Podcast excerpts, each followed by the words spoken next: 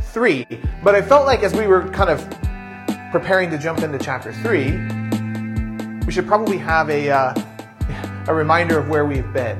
You know, one of those, you know, shows kind of at the beginning, you know, oftentimes, you know, back, especially back before you could actually binge watch shows, right? When they actually came on once a week, you know, and, you know, you would get things like previously on. So like, this is like, you know, this is, you know, our third week in our, in our mini series here. So previously on in Ruth, you know, like we were in chapter one, uh, and we, we found that, that chapter one, verse one began in the days of the judges, which really sets up for us the time frame, the picture uh, of, of what life was like in Israel at that time. And in Judges, there's a repeated theme over and over where there was no king and everyone did what was right in their own eyes. It is the dark, the darkest almost moment in Israel's history when they are at their absolute worst, their absolute ugliest. Right? And throughout the book of Judges, you have these judges who are, who are really more like, almost like little, uh, little kings who kind of come in for a moment, for a period of time. They set everything right, and then they kind of disappear out of the picture. And Israel does what is right for a little while, and then they immediately fall off the wagon again. Usually it doesn't take very long. They fall off the wagon, and you keep progress, things keep getting progressively worse as you read the book of Judges, right? If you remember back to our Gideon series, Gideon is a judge who's kind of a hinge point in that where like from him, nothing gets better. Everything just gets, goes horribly wrong from Gideon on. He has a son named Abimelech, which means my dad is king. And at the time where God was supposed to be the only king of Israel, Abimelech acts like a king. Gideon acts like a king and everything goes pear-shaped in Israel over and over. This is the, this is the story of the judges until you get to the last two chapters of Judges and it's just horrendous what takes place. What the people who were supposed to be the people of God do. Because what they end up doing, they look worse than the people around them. They're horrible. Right? And this is where the book of Ruth takes place. And what it tells us is that not everybody in Israel was awful and terrible. There was always still a remnant of people who even lived, lived righteously. And we talked about how in chapter 1, we don't know whether Elimelech, which means God is king, whether Elimelech and his family, with his wife Naomi and his two sons Mahlon and Chilion, whether they were people who really followed God or not, the story is ambiguous, and it's ambiguous on purpose because the first chapter, I think, really deals heavily with suffering. Right? Naomi loses her husband, Elimelech. He dies. The two sons marry two Moabite women, Orpah and Ruth. But then the two sons die. And Ruth and Naomi and Orpah are left with no one. Naomi sends Ruth and, and Orpah back home, says, Go back to your house, live in your house. Look, I can't take care of you. I'm too old. If we went back to Israel, it wouldn't go well for you. It wouldn't go well for me because I'd have another mouth to feed. Like, look, just go back home because everything's going to be better for you there. You're still young. You still got time. You can have kids. You can get married, all that kind of stuff. And Orpah goes back home, but Ruth does not. Ruth utters these famous lines that your God will be my God, your people will be my people. And she goes back to Israel with Naomi. And so we remember that Naomi and Ruth are two broken women, utterly broken. They've lost everything. And just as Naomi iterates in the first chapter, both of them have gone from full to empty. Naomi says that she left Israel, that she left Bethlehem full. And now she tells people when she returns home that she has returned empty. And we are reminded that oftentimes there is suffering, deep suffering in this world, and we don't necessarily get an answer why. Straight up, we don't know why. But the encouraging thing is we got to the end of chapter one and we read that they, that Naomi had just so happened to hear, you know, in verse five, that Naomi had just so happened to hear that the famine was over in Israel and that the barley was, or that the harvest, it was the time of, of harvest. And as we got then to the end, that they arrived in Bethlehem in the late spring at the beginning of the barley harvest, we realized that all of this is not coincidence, that God is at work. Even though the narrator is silent about these things. What we're to, we are to see and to understand as we read is that God is at work underneath all of this. Even through the trial, even through the pain, even through the difficulty. That while that may not have been like, you know, it's like sometimes things happen, right? Because we live in a world that is broken, corrupted, and not the way things were always intended to be. And sometimes tragedy just strikes but God is still at work, even amidst that tragedy. And it doesn't take away from the tragedy of the event to say that that was traumatic and horrible and terrible. But what it means is that God is so sovereign that He can even take that which is awful and terrible, that sort of suffering that feels completely unjustified or un, uh, you know, like, why me, God, when we're crying out in those moments that, that we can trust that God is at work. And that was week that was week one. We saw too that, that while Naomi is understandably crushed, right? She says that she has gone from full to empty and from pleasant to bitter. We have Ruth, who is also crushed. But when Ruth goes from full to empty, she presses into God, right? Your God will be my God. You can't send me home. I'm coming with you and your God will be my God. She doesn't blame God in that moment of brokenness. She moves towards Him. And I think what we see then as well in this first chapter is we see Ruth come alongside of Naomi and pick her up and carry her when she is broken. And one of the other things that we talked about then in week one is as a church, we need to do that for the people in our, in our community that are broken. That when somebody in our community feels like I don't have the strength or the faith to carry on, I am bitter. Call me Mara. That as a church, rather than judge that person and, and, you know and point our finger and wag, you know, well, if you just had a little more faith, it's like no. That is a time where we grab that person, we pick them up, and we carry them with us. Right? That was week one, Act one. As we got to uh, as we got to Act two it reminds us then that God is indeed at work, that His grace and His kindness are everywhere at work in the background through the free choices of individuals, that God shows grace and kindness and is at work in the background, in the mundane right? We, if you remember, we read and as, we read that phrase, and as it happened, or as chance chanced upon, and we are meant to see that it is not chance at all. It is not accident, but as it happened. or sorry, Ruth found herself working in a field that belonged to a man named Boaz, the relative of her father-in-law Elimelech.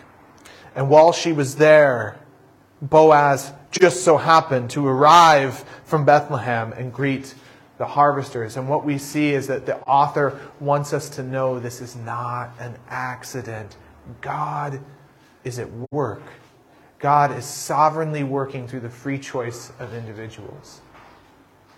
And you know what? Throughout church history, people have argued over how exactly that works, how exactly all of that plays out. But I think one thing that, that Christians throughout history we agree on is that God is able to work through even the free choices of individuals to work out His will and His good pleasure. And here we find God working on behalf of Naomi and on behalf of Ruth to provide for them. And it just so happens that Ruth just so happens to stumble into a field that just so happens to belong to a relative, that just so happens to be a guy of the kind of character that just might redeem their family and take care of them. And as we looked at chapter 2, what we saw over and over is the character of Boaz, the grace and the kindness that Boaz shows uh, Ruth. He doesn't need to show the level of kindness that he shows to her, yet he does. It is completely extravagant what he does for her. The amount of grain that she is able to bring home in the evening so that Ruth and Naomi may have food, not just for today, but for a good while to come. And then we looked at then how God is even better than Boaz, right? That Jesus is a better Boaz who provides for us graciously and kindly that God cares for even those that feel unimportant, that feel unloved, unwelcome, undeserving, and seemingly insignificant. That God loves you and cares for you. And that suffering is not the final answer, but rather we see God's care for Naomi and for Ruth. And so that's where we were. That's, that catches us up, hopefully, on the last two weeks. And now, let's go ahead and let's read chapter 3 together. Chapter 3 starts this way. One day, Naomi said to Ruth, My daughter, it's time that I found a permanent home for you so that you will be provided for. Boaz is a close relative of ours and he's been very kind by letting you gather grain with, this young, with his young women. Tonight, he will be winnowing barley at the threshing floor. Now do as I tell you. Take a bath and put on perfume and dress in your nicest clothes. Then go to the threshing floor, but don't let Boaz see you until he has finished eating and drinking. Be sure to notice where he lies down, then go and uncover his feet and lie down there. He will tell you what to do. I will do everything you say, Ruth replied. So she went down to the threshing floor that night and followed the instructions of her mother in law. After Boaz had finished eating and drinking and was in good spirits, he lay down at the far end of the pile of grain and went to sleep. Then Ruth came quietly, uncovered his feet, and lay down. Around midnight, Boaz suddenly woke up and turned over. He was surprised to find a woman lying at his feet. Who are you? he asked. I am your servant Ruth, she replied. Spread the corner of your covering over me, for you are my family redeemer. The Lord bless you, my daughter, Boaz exclaimed. You are showing even more family loyalty now than you did before. For you have not gone after a younger man, whether rich or poor. Now don't worry about a thing, my daughter. I will do what is necessary. For everyone in town knows you are a virtuous woman. But while it's true that I am one of your family redeemers, there is another man who is more closely related to you than I am. Stay here tonight, and in the morning I will talk to him. If he's willing to redeem you, very well, let him marry you. But if he is not willing to redeem, to, if he's not willing, then as surely as the Lord lives, I will redeem you myself. Now lie down here until morning. So Ruth lay at Boaz's feet until the morning. But she got up before it was light enough for people to recognize each other. For Boaz had said, No one must know that a woman was here at the threshing floor. Then Boaz said to her, Bring your cloak and spread it out. He measured six scoops of barley into the cloak and placed it on her back. Then he returned to town. When Ruth went back to her mother in law, Naomi asked, What happened, my daughter? Ruth told Naomi everything Boaz had done for her, and she added, he gave me these six scoops of barley and said, Don't go back to your mother in law empty handed. Then Naomi said to her, Just be patient, my daughter, until we hear what happens. The man won't rest until he has settled things today. So, as we read the passage, there is a lot going on in there. There's a lot of, I would say, maybe even some, some cultural stuff uh, going on there. Now, we're not going to spend as much time this week un- unpacking um, some of that stuff. But I just kind of wanted to summarize. I suppose this week, what we find really is that time is running short for Ruth and Naomi. Harvest time is about over. All right. And I just, you just almost assume Naomi is going like, you know, ever since chapter two, when it just so happened they got into the field of Boaz, that Naomi has been scheming, going, all right, this is perfect. Boaz is going to redeem our family. He's going to redeem Ruth and me. But he hasn't. He hasn't yet. And we don't get an answer as to why. Now it says that there is somebody closer that could have redeemed Naomi and, and, and Ruth. And we don't know. Perhaps Boaz, he's a good guy, right? I mean, everything that we know of Boaz is he is a good guy. You think he's the kind of guy that would see the problem and go, I'm going to fix it. And so, at least for me, as I read the story, I think Boaz must have known there's somebody closer. And he's going, this guy needs to do his business. Like, he needs to go redeem, redeem Ruth and Naomi. Like, I mean, maybe he's even thinking, like, time's getting short. What's this guy thinking? But Naomi, she has in her mind, she goes, no, it's going to be Boaz. And so she sends Ruth to go and basically push things forward. She tells Ruth, go and you know put on your best clothes right so probably what's happening naomi has or sorry ruth has been in her mourning clothes right you think back to like you know i don't know like uh, the Victorian era or something like that. I mean, people had like mourning clothes and they would wear them for a very long time. It, w- it would go on for a period of time where every day, like, you know, a widow would wear black. You know, she would kind of show everybody that she's sad, that she is a widow, that she has been, you know, uh, she's been left alone. And so it was kind of a thing that you would do to mourn that person for a long time. You would wear those types of clothes. And, and so kind of what, what most people think is happening here is what Naomi is saying is, Ruth, put on some nice clothes let Boaz know you're available. right? Let him know you're ready to move forward, that it's time to, for you to move forward. Right? And, and so it seems like Naomi is a bit more subtle with it. Like she wants, she wants Ruth to go, um, to go to Boaz. But she wants Ruth to be a bit more subtle. And what we find then is Ruth is actually extremely forward. She basically just proposes marriage uh, to Boaz, which is, which is interesting. She moves forward, I think Ruth does, in bold faith. And we'll talk a little bit here about all the things kind of going on in this passage. But first, in verse 3 1, we read One day Naomi said to Ruth, My daughter, it's time that I found a permanent home for you. Okay? That's what the New Living Translation says. Um, the NIV says something very similar. If you're using the ESV or you're using the King James, uh, for instance, it's going to use something, it's a more direct translation, and it's going to say, Seek rest for you. Okay? Now, the New Living in NIV, NIV, that's not a bad translation. Okay? But I want us to get that idea of seeking rest into our, into our heads. I think it's important.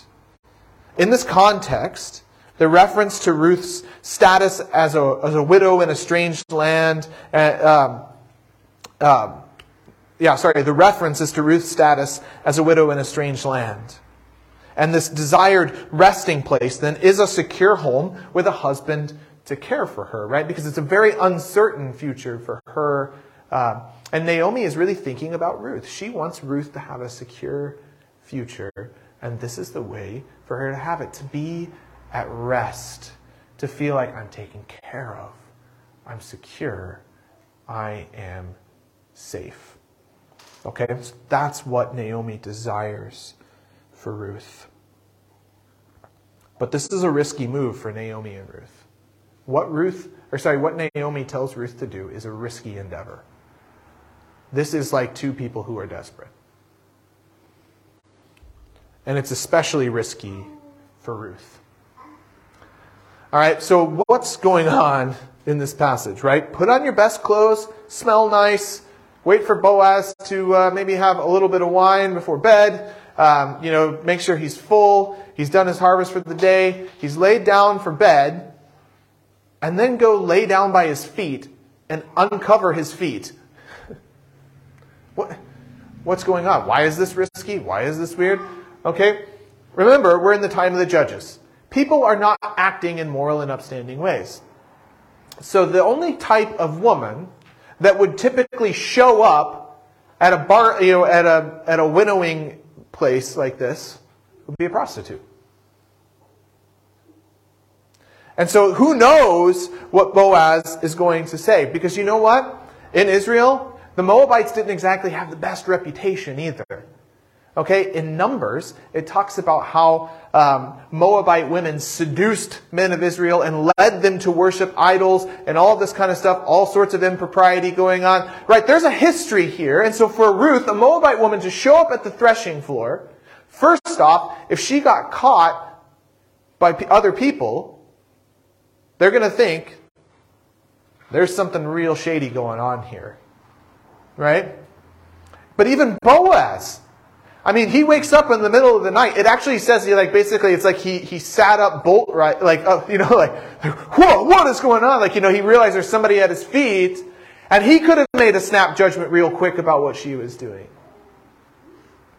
This is dangerous for her. They're playing a dangerous game, but here's the thing they know Boaz's character, and Boaz knows Ruth's character. And so neither of them really end up feeling like there's anything improper going on. And we don't have to, they don't have to worry about any impropriety happening between the two of them because they are both, as we read in the text, two people of the highest character. So, why does Naomi do this? Why does Naomi send Ruth there to do this weird liaison at night? I think a couple of reasons. And maybe this will help us just kind of as we process the text. The reason that Naomi proposes this sort of risky strategy was to find an opportunity for Ruth to talk to Boaz alone. Okay? It would have been next to impossible for her to do that really in any other way. Okay? Because Ruth is a of lowly status, right? She is a woman, she's a widow, she's a foreigner. Like everything is going against her, and to be able to kind of say, "Hey, Boaz, I want to chat with you alone," like, sorry, that's just not going to happen, right? In their culture, in the time that, uh, in, in the time that this is happening, that's not a thing that's going to happen. Ruth is not going to be able to initiate a conversation with Boaz during daylight. She's got to do it in in secret. Naomi also realized that Boaz would not want gossip about his relationship to spread throughout Bethlehem. Right? Let's just say for a moment that Ruth had been able to get Boaz off to the side and, and chat with him in private. Again, we're talking small town here, if you remember. Like, Bethlehem is not a big place. And now the whole gossip train gets moving at full speed. And finally, I think Naomi contrived this plan to allow Ruth to meet Boaz alone. Or, sorry, I think this is why Naomi contrived this plan to allow Ruth to meet Boaz alone and in secret. But again, it is risky because if anybody had seen them, and Boaz recognizes this, right? He's like, we can't let anybody know you were here because people are going to think things and they're going to say things and it's going to it, it could get ugly. Right? So this is like a weird it is a weird scenario. Not one i would recommend okay? Like just just to say something like this not necessarily what i would recommend for you okay? This happened and it worked out okay but again don't use this as an excuse. Like i'm going to go you know lay at some guy's feet at night you know by his bed. Like okay? Like let's just let's just lay that out there say this is not the not, not the, uh, the recommendation that here's what you should do, but desperate times called for desperate measures. And in this moment, again, Ruth knows the character of Boaz, and Boaz knows the character of, of Ruth. But here's what we see again. I, want to circle back around to this because I said this a moment ago that, that Ruth moves forward in bold faith. And I think what we see then is faith and action go hand in hand. When we read in the scripture about people with faith, right? If you go to Hebrews 11 and you read about people of great faith, each one of those things involves an action, something that they did. Right? Because great faith means that I really believe something. I'm really moving forward on this belief that I believe it so much, right? That I'm willing to step out into the unknown, that I'm willing to step out into the risky because I really truly have faith in this. It's easy to say, oh, I have faith in that and then never step out. But is that really faith? Right? There's a difference between faith and saying like, oh, I believe something to be true. Faith is that when you say, I believe something to be true so much that I'm actually going to move forward trusting in that thing. Right? And I love, do you know, I've just been reflecting a lot. Like, I don't, I don't know if many of you know Tim Keller, um, like who, who he is. He's, he's somebody that's been like of great benefit in my life. He's one of those people that from a distance, like I've read many of his books, and from a distance, he's been incredibly helpful. He actually died this last week um, 72 years old of, of pancreatic cancer. Um, and so, like, it's just, it's got me thinking, uh, honestly, just a lot about how, you know, things that, that have been really helpful in, in my life. And I, I, heard him once use the analogy of faith being like, uh, like, you know, say you were at the cliffs of Moher or something and, and you fell off. And as you're falling, you see a branch. It's reaching out and grabbing that branch. Right? You don't have to have a lot of faith, but you still have to have enough to reach out and grab the branch. And it may be in desperation, but faith is still that act of reaching out and grabbing that branch. And I think uh, what we see here is Ruth moving forward in a bold faith, trusting that Yahweh, that God, the faithful, the true, who's been so full of grace and kindness towards her, will continue to be full of grace and kindness for her. And she steps out trusting that. Ruth and Naomi, interestingly, I mean, like, there's nothing here that says that they heard the voice of God or sensed his direct leading in this moment. And guys, I think sometimes God does speak to us. Whether that's again, through His Holy Spirit and just a feeling like, you know what? I really feel strongly about this is what I need to do. But I also think that a lot of times we find ourselves at crossroads in our lives, we find ourselves desperate, and we don't hear the voice of God.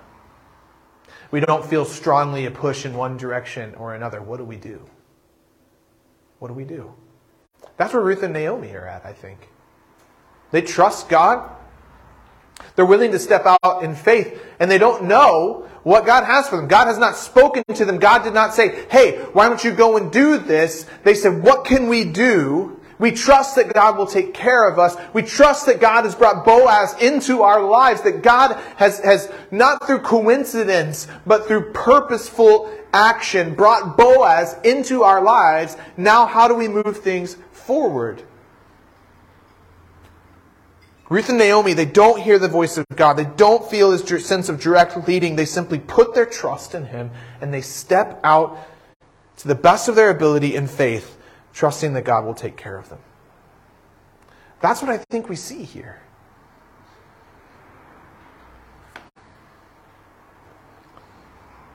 And I think this will be at times what God is calling us to do as well.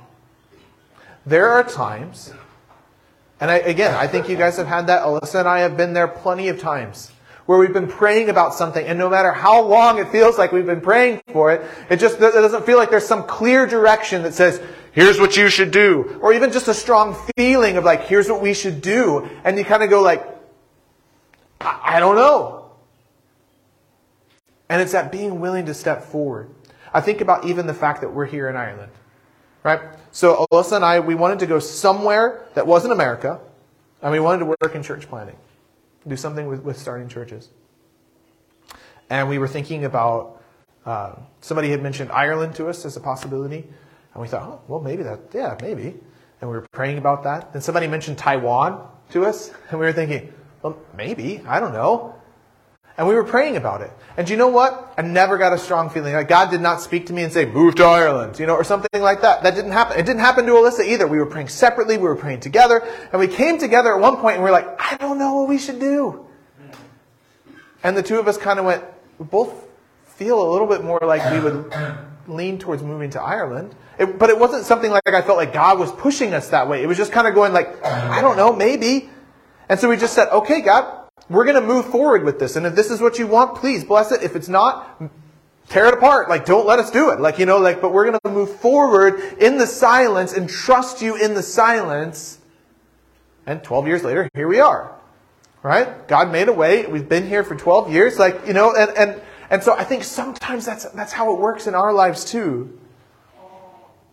And so I was just thinking about this. How do we, how do we act in those moments?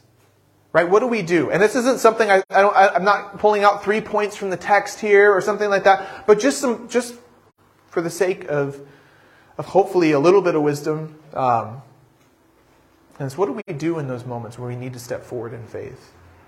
And yet we don't feel like we've heard from God. I think there's a couple of things. Praying. Okay, I think that's really important. It's like don't stop praying about it. Keep praying about that thing. Bring it to God over and over.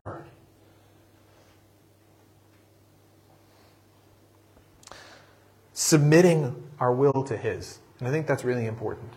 Over and over, praying that prayer, not my will, but yours be done. Dying to ourselves, saying, I'm not going to make this a selfish decision. Whatever this is, I, not, I don't want to make this a selfish decision. And I think these are really important conversations to have with ourselves and with God, to be praying about it, to submitting and submitting my will to His, and seeking God for wisdom, asking God for wisdom. All of those things are really, really important. When you enter into those places where you just feel like, I need to step forward in faith, but I'm not quite sure what God is asking me to do. All right? So at the baseline level, that's, that's where it starts. The next thing then is I think to ask the question is what I'm thinking about doing, is where I'm leaning towards, right? Is that thing that I'm leaning towards moving forward towards, does it align with God's Word? Because we can be really, really good at manipulating ourselves. You know that. I know that. We all know that we can be really good at convincing ourselves that what we want to do is the right thing to do. And we can feel very spiritual and very holy about it even too sometimes. Like I have heard over my years in ministry, I have heard people justify some of the craziest things. I have probably done it myself at times. Started to justify some things that are foolish. And so if I come back to this, to God's Word, and I ask the question, does God's Word have anything to say about this?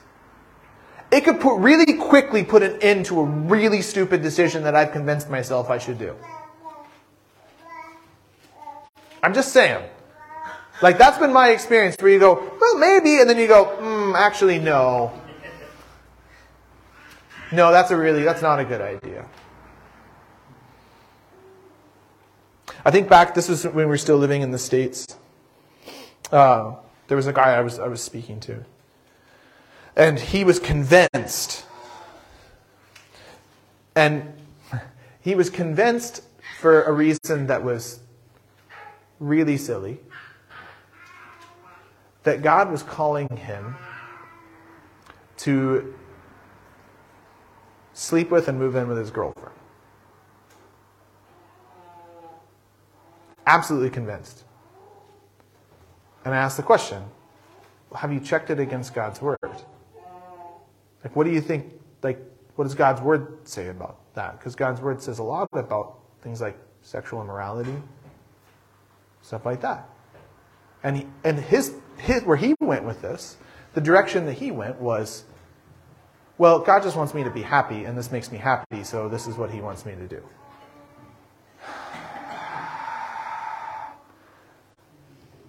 He's a good man. Okay, like, look, this is not a bad person. Someone I like very much. Okay, this is not a bad person. It's not some, you know, so I'm not, I'm not saying this is like, what I'm saying is, he didn't care what this said. It was all about what he was feeling, and he had talked himself into something that turned out actually to, unsurprisingly, be a really bad idea. And I use that as an example just because I think it's an easy, it's an easy one because, again, it's one of those where our culture goes one direction, right? And Scripture tells us to juke in the other, but sometimes that's really hard to do. And so it's easy for us to self justify about things and to say, well, you know, to actually say, well, does God, did God really say, right? That sort of thing, okay? And look, we could go down the road of like, look, I, don't want to, I don't want to sound like, okay, quick side in that. If, if, if what I just said is something you can relate to, there is forgiveness at the cross of Jesus Christ. Okay? Look, that is like just just hear that. Okay? I'm not standing up here again wagging my finger at everybody and saying, "Well, look at everyone else's sins." Like, okay, look, I'm I'm just saying. I use that as an example. But there is no sin that is too far for God to forgive, and we can start new and move afresh. And, and, and okay, so just that's there's my side. All right, I want to be careful about that. All right, so we discern by through prayer, submitting to ourselves to His will, asking God for wisdom, reading His Word, and really seeking, does this go against something that God has said? You know, I could I could just as easily, and maybe I should have, picked on bad business deals, corrupt business deals. Because you know what? The Bible has a lot to say about that too. Like cheating on my taxes or money laundering, things like that, you know, taking advantage of people um, you know, greed. Well, the Bible has a lot to say about that. But we can easily self justify because we live in a culture that says, get yours, right? Okay, so there we go. I've picked on something else too. Okay.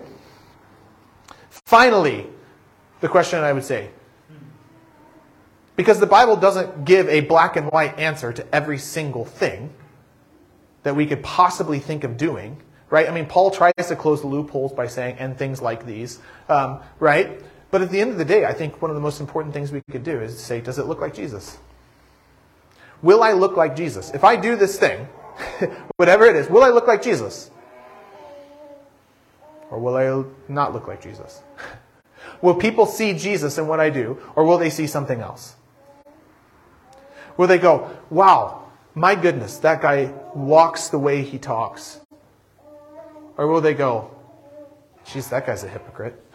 All right? Take that for what you think it's worth. Again, that's not in the, that's not in Ruth. I just think they're in that kind of situation, and I think it's helpful to think through when we come to those same places that Ruth and Naomi are at. How do we move forward in faith? So, so there you go. So faith and action they go hand in hand. But here's the other thing that I think we see coming back to Ruth that I think we see in Ruth. Throughout chapters 1 and chapter 2 and chapter 3, what we find is that faith is often most fully formed in the cauldron of difficulty and of silence. When I have nothing else left to cling to. When I'm at my end. When faith is all I have left to cling to. That is often when our faith is most strengthened because we have nothing else to fall back on. And I think we see that here. They have nothing else to cling to. Cling to. And so they cling to faith.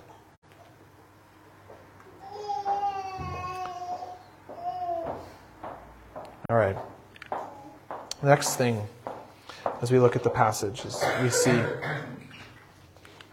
is that the Hesed of God's people points us to the Hesed of God. Now, last week we talked about that word Hesed, but I'll just briefly talk about it again because I know not all of us were here last week, or even if you were, you might not remember. Fair enough. I don't remember everything I hear. I, I don't remember everything I said last week either. Um, but the chesed of God. So chesed is the word that is used here. So it's used of, of Ruth. So we find it a couple come up a couple of times. So we find Naomi proclaim that God is showing his chesed last week in chapter 2, verse 20. And here we find Boaz say, say to Ruth in verse 10 of chapter 3. You are showing even more family loyalty, or chesed, now than you did before. And if we remember um, back to Exodus 34, verse 6, we learn that God shows his chesed. That he is chesed. That's who he is. And that word, when we unpack it, means love, like faithful love, covenant love, covenant loyalty, covenant kindness. It covers a whole big picture of like somebody who is chesed. They are loyal, they are kind, they are faithful, they are loving. They want what is best for other people. It is this I just this incredible word that is hard in English to really capture in one word. Right? And so we see that the Hesed of God's people, like Ruth and like Naomi and like Boaz, points us to the Hesed of God. Now, I'm going to take us back to last week again. And if you remember last week in chapter 2, and it's in verse 12, we read Boaz pray this prayer. He says, he says, he prays about Ruth. May the Lord, the God of Israel, under whose wings you have come to take refuge, reward you fully for what you have done. And if we remember, we talked about how wings in the Old Testament symbolize strength and they symbolize protection, right? We, we mentioned the Exodus story, how God carried his people out of Egypt on eagle's wings.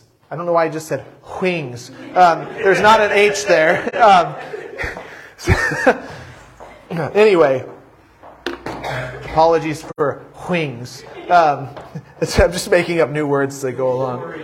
Uh, new pronunciations. Yeah, so anyway, wings in the Old Testament signify strength and protection. God carried his people on, on eagle's wings. Um, we read about it in the Psalms, like under the protection of the wings. Uh, like it carries that idea. And so Boaz prays there in chapter 2 that God would bring his protection, that Ruth has sought his, her protection under the wings of God. And he prays then that God would bless that. That because Ruth has stepped out in faith in this way, that God would bless that with protection, that God would bless Ruth.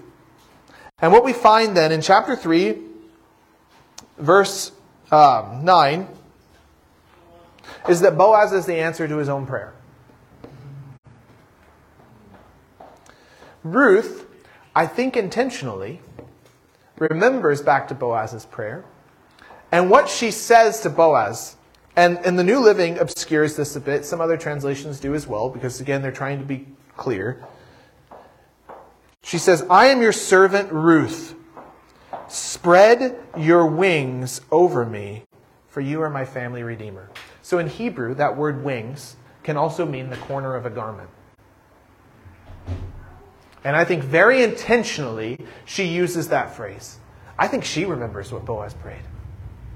And it's kind of like, hey, buddy, Remember that prayer? Why don't you be the answer? Be the one to bring me protection. Be my strength.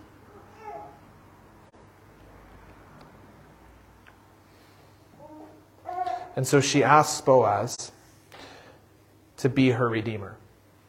Now, again, important. This is important cultural concept because re- redemption is one of the main themes of the book. Okay, so I feel like we need to chat, chat about this for just a moment.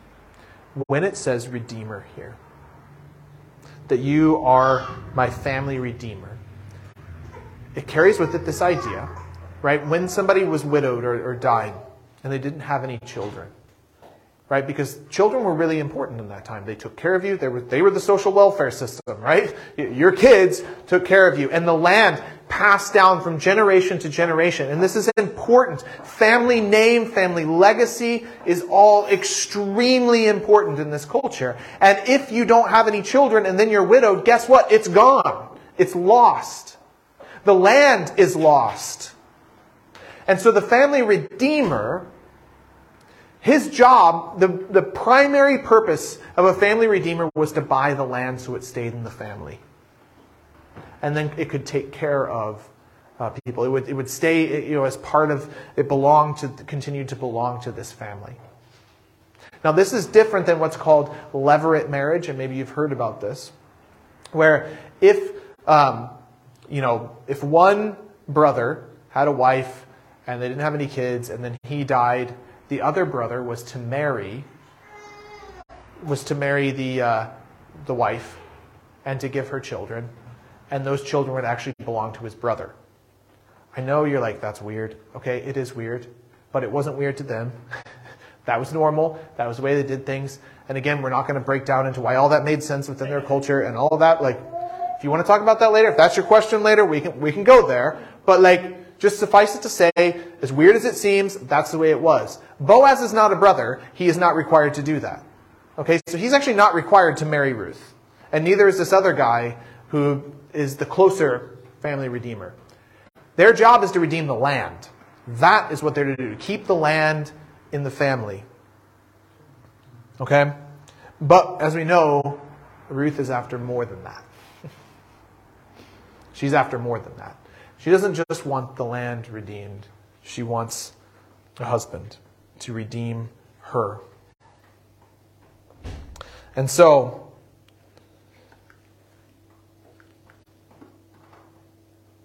Boaz becomes the answer to his prayer. And I was just thinking about this again. Here's the question In what ways can you be the answer to your prayers? I think sometimes it's really easy to to say, oh, I'll pray for you, and to pray about something for somebody, when actually we could be the answer to that prayer. That's the hard bit, is to actually say, oh, I could be the answer to that prayer. No, that's not always the case. Obviously, there's lots of things that we pray for for other people that, yeah, sorry, I can't cure cancer. You know, like that's not something I can do, right? God can, so pray about that sort of thing. You know what I mean? Like there's plenty of stuff that we can't do. But I'll bet there's times where we pray for something when we could be the answer to that prayer. Or we ask for intervention or, or blessing. Maybe we could be the vehicle of that blessing. And I think it's a challenge because we see that's exactly what Ruth challenges Boaz on. It's nice that you prayed that God would bless me. How about you be a blessing? How about you be the answer to that prayer? What we see is that God works through his people. God uses the chesed of his people to bring blessing to his people. And one of the beautiful pictures that we see in here is, is that we find three people, Ruth and Naomi and Boaz, all acting humbly toward and for the good of somebody else. Naomi wants Ruth taken care of. And so she says, Here's what you need to do. You go talk to Boaz so that he will take care of you.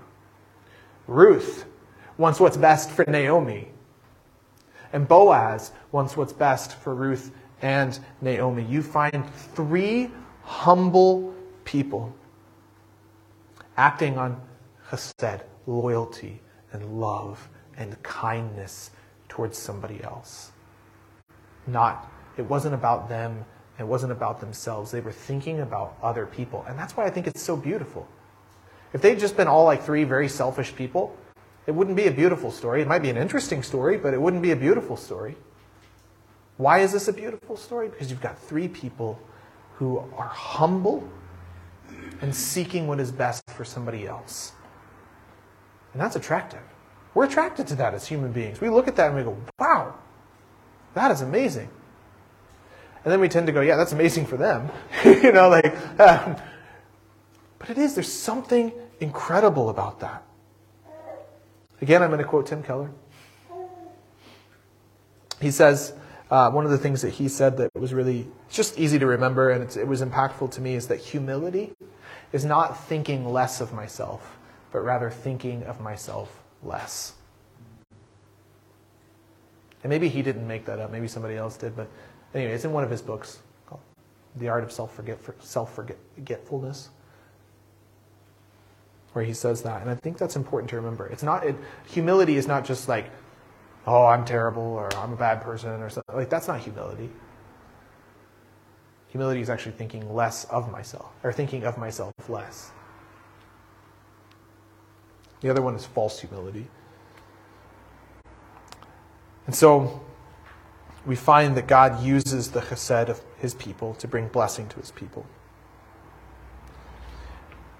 In 310, Boaz says that uh, Ruth has even more family loyalty than she did before. Before is when she left Moab with Naomi. And Boaz looks at what, what she's doing, the risks that she's willing to take in order to take care of herself and her, her mother in law, the risk that she is willing to take, the faith that she is willing to step out in, and he recognizes this is even more incredible than what you did before. What happened in chapter 1, that's incredible, but what you're doing right now is even more incredible. She didn't go after some young husband that could just take care of her. Instead, she went after what seemingly is a much older man, but a family redeemer who could take care of her whole family, even the ones who are deceased, the legacy, who could still continue the legacy of her dead husband, who could take care of her mother in law, and would take care of her as well. And so, if we're going to be people of Chesed, what do we need? Well, again, going back to last week, Boaz, we talked about last week, was called a um, Gabor Hayil, which we talked about. That's often translated as like a man of valor, a man of strength.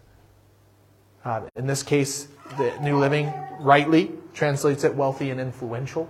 It has all of those connotations, all of those meanings. But here, Ruth is called Hayil.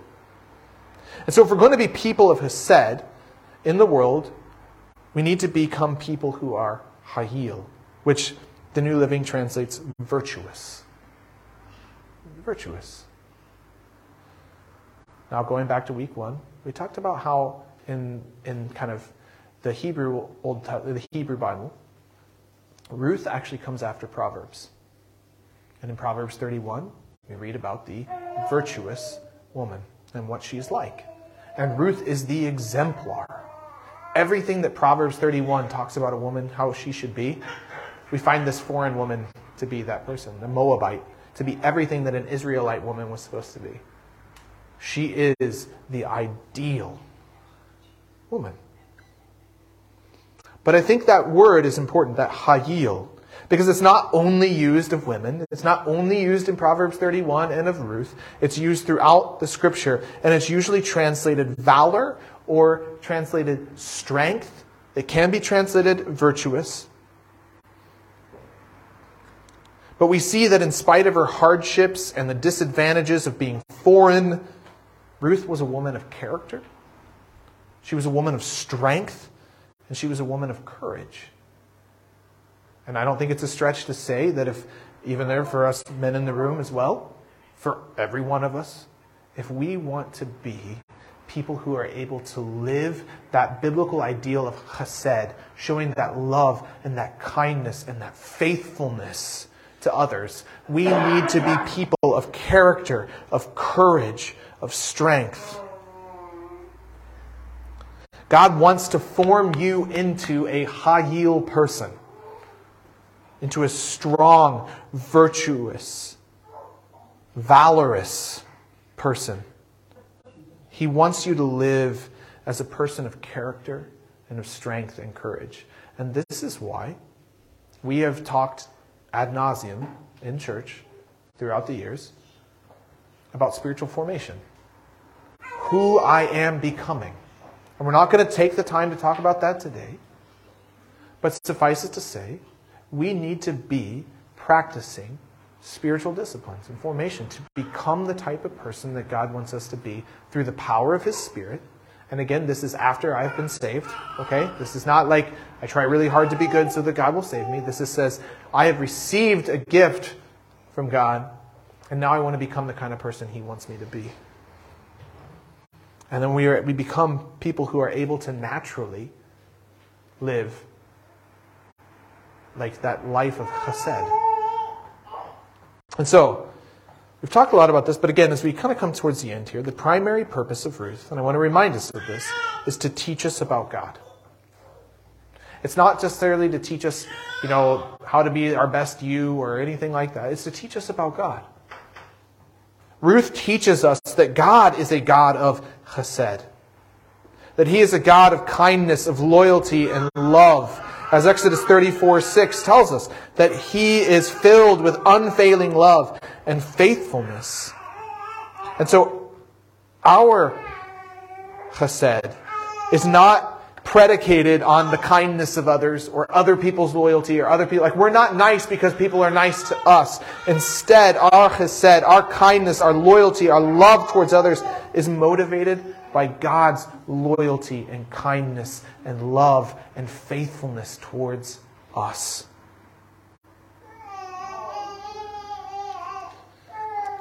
And we see this most fully in Jesus, who laid down his life for us.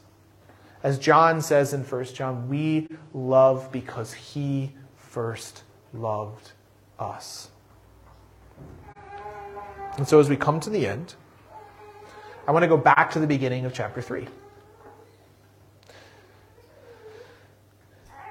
That idea of rest. This word for rest that Naomi uses, that Ruth would find rest. We find it in Lamentations 1 3. We see it in Deuteronomy. We see it in Genesis. In Lamentations, it talks about how the people of Judah are in exile and have no resting place. In Genesis chapter 8, story of the flood, we see the dove returning to the ark because there was no resting place. We as human beings seek rest. We seek rest because we were made by a God who rested. We were created for rest. We were created not just to like sit back and relax, but we were created to enjoy the rest of security and safety, of peace. Rest in the midst of trouble and trial, and that's what we long for, isn't it? And what we find then is truest and complete rest is only found in Christ. In fact, the author of Hebrews takes it, like all chapter 4 of Hebrews, works on this theme. I'm just going to read a little bit of it for us as we come to a, come to a finish. In Hebrews 4, verses 9 to 11, the author of Hebrews says this There is a special rest still waiting for the people of God. For all who have entered into God's rest have rested from their labors just as God did after creating the world. So let us do our best to enter that rest.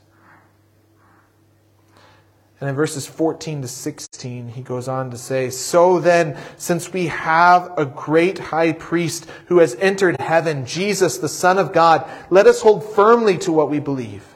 This high priest of ours understands our weakness, for he faced all of the same testings we do, yet he did not sin. So let us come boldly before the throne of our gracious God. There we will receive his mercy, and we will find his grace to help us when we need it most. We long for rest.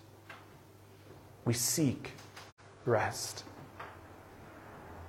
And when we step out in faith, and we trust the God of the Bible, Yahweh.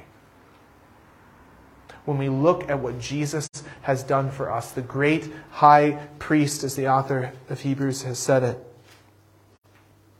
who understands our weaknesses, who came to earth and showed us true chesed. When we step out in faith and we trust God, we find rest even amidst the suffering that's still in this world, and we look forward to the day of that final rest where all will be at peace, where all will be right our ultimate rest is not found in a good marriage. It's not found in a nice family or in security. Instead, those things are pointers to the ultimate rest that is only found in Christ. And so, I don't know, that's a lot. It's a lot for me, anyway. I think there's a lot to work through in all of that. But look, if you need somebody to talk to, somebody to pray with, like after church, like I'd be happy.